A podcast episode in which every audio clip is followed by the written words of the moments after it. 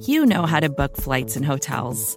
All you're missing is a tool to help you plan that unbelievable travel experience. That's why you need Viator. Book guided tours, excursions, and more in one place. There are over 300,000 travel experiences to choose from, so you can find something for everyone. And Viator offers free cancellation and 24/7 customer support for worry-free travel. Download the Viator app now and use code Viator10 for 10% off your first booking in the app. Find travel experiences for you. Do more with Viator.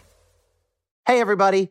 As many of you know, each Friday on the Third Degree Podcast, I speak with a rotating cast of some of the nation's top law students about breaking legal news, compelling cases, and what it means to lead a life in the law. These episodes are part of the Cafe Insider membership. Insiders get exclusive content, including a weekly podcast hosted by Preet Bharara and Ann Milgram, audio notes from contributors, including me, and bonus content from Stay Tuned and Doing Justice. You can now become a member for half the annual membership price. Just head to cafe.com/insider and enter the special code DEGREE. That's cafe.com/insider, and the discount code is DEGREE. And now, on to the show. From Cafe, this is Third Degree. I'm Ellie Honig.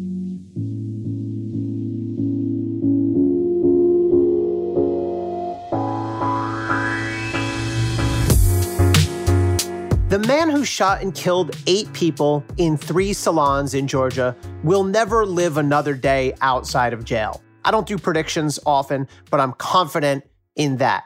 Now, he's charged with 8 counts of murder under Georgia state law, one for each victim, and there's essentially no question that he did it.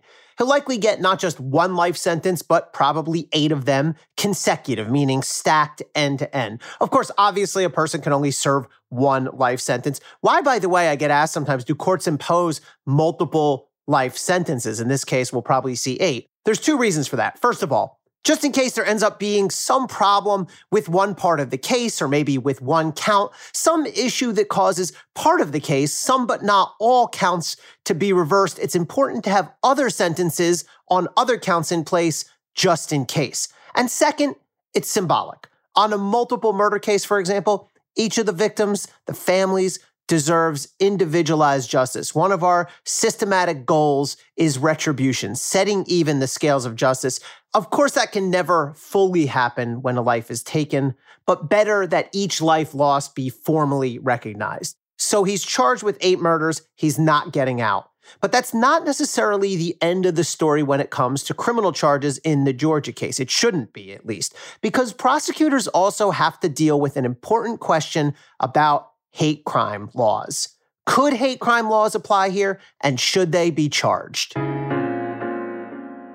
First, the Georgia state hate crime law. Now, this is actually a brand new state-level statute. It was just passed last year, June of 2020. It was passed after the Ahmaud Arbery murder and likely largely spurred on because of the Ahmaud Arbery murder. That trial is still ahead of us. Now, Georgia became one of the very last states to enact some form of hate crime law. Arkansas, South Carolina, and Wyoming are now the only states in the union that do not have some version of a hate crime law, although they're all considering hate crime laws in various stages of legislation. Now, one thing to know about the Georgia law, it's not a freestanding crime. You can't charge a defendant only with hate crimes. You have to tack it on top of another crime. In this case, it would be murder. The Georgia law applies if the defendant targeted a victim because of the victim's actual or perceived race, color, religion, national origin, sex, sexual orientation, gender, mental disability, or physical disability. What's the application here? Obviously, it applies if the shooter targeted Asian Americans. Now, you've probably seen the shooter reportedly told the police he acted because of a quote-unquote sex addiction. Okay. I don't necessarily buy that, first of all. And the police absolutely must investigate this fully. They need to look at his social media, talk to all of his friends, look for any evidence of any racial or ethnic bias. If you do just the pure math, 6 of the 8 victims here are Asian. So to me, there was some design here, some plan, some targeting. The numbers alone tell you at least part of the story. Also, 7 of the 8 victims here were women. And remember, the Georgia hate crime law applies to sex and gender. So it could be applicable on that basis. Second, the federal hate crime law. Now, there's a federal law that's similar but not identical to the Georgia law. The federal law makes it a crime to target a victim because of that person's actual or perceived religion, national origin, gender, sexual orientation, gender identity, or disability. Similar but not exactly identical to the Georgia statute. Now, the federal law was actually amended in 2010. It's named after Matthew Shepard and James Byrd, 2 people who were the victims of hate crimes. It was amended to include sex and sexual orientation, which were not previously part of the hate crimes bill. Now, interestingly, hate crime laws have not always been popular. They've not always been unanimously supported. For example, in 2007, then-President George W. Bush essentially blocked a bill that would have expanded the federal hate crime law by promising to veto it. President Bush called it unnecessary and constitutionally questionable. John Boehner, who was then Speaker of the House, here's why he objected to the hate crime law. He said, quote, "We're going to put into place a federal law that says that not only will we punish you for the crime that you actually commit, the physical crime that you commit, but we're also going to charge you with the crime if we think that you were thinking bad things about this person before you committed the crime." And then another U.S. representative at the time said that expanding the hate crimes law was unnecessary and bad public policy. That representative was future Vice President Mike Pence. Now, there is one difference between the federal law and the Georgia law. The federal hate crime law can be charged on its own as a freestanding crime. This Georgia shooter can be charged under federal law with just straight up hate crime murder. Also, DOJ, federal prosecutors, they can bring charges completely separate and independent from what the state does. The Supreme Court just a couple years ago reaffirmed that that's perfectly fine for both federal and state prosecutors to charge the same person for the same crime. Now, will the feds bring a charge?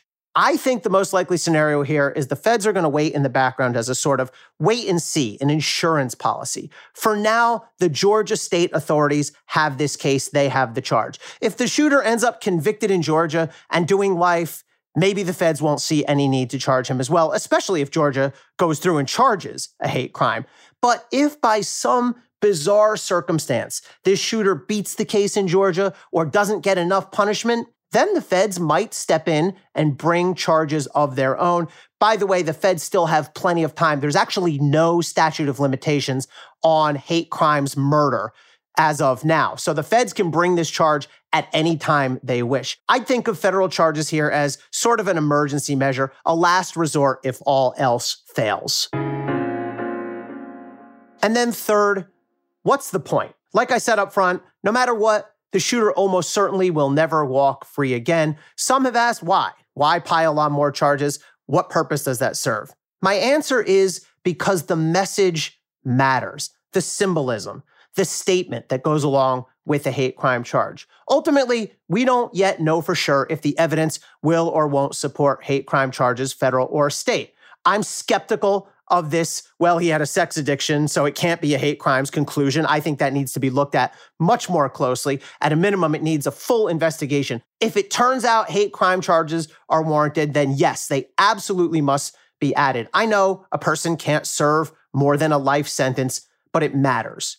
It matters to the victims' families.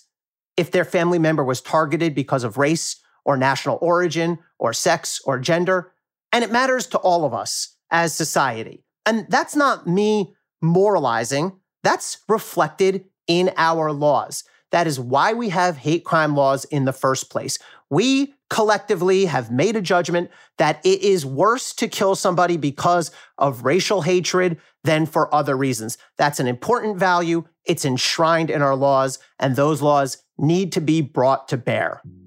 Thanks for listening to another episode of Third Degree. As always, I really enjoy hearing your thoughts, comments, and questions. Please keep sending them to us at letters@cafe.com.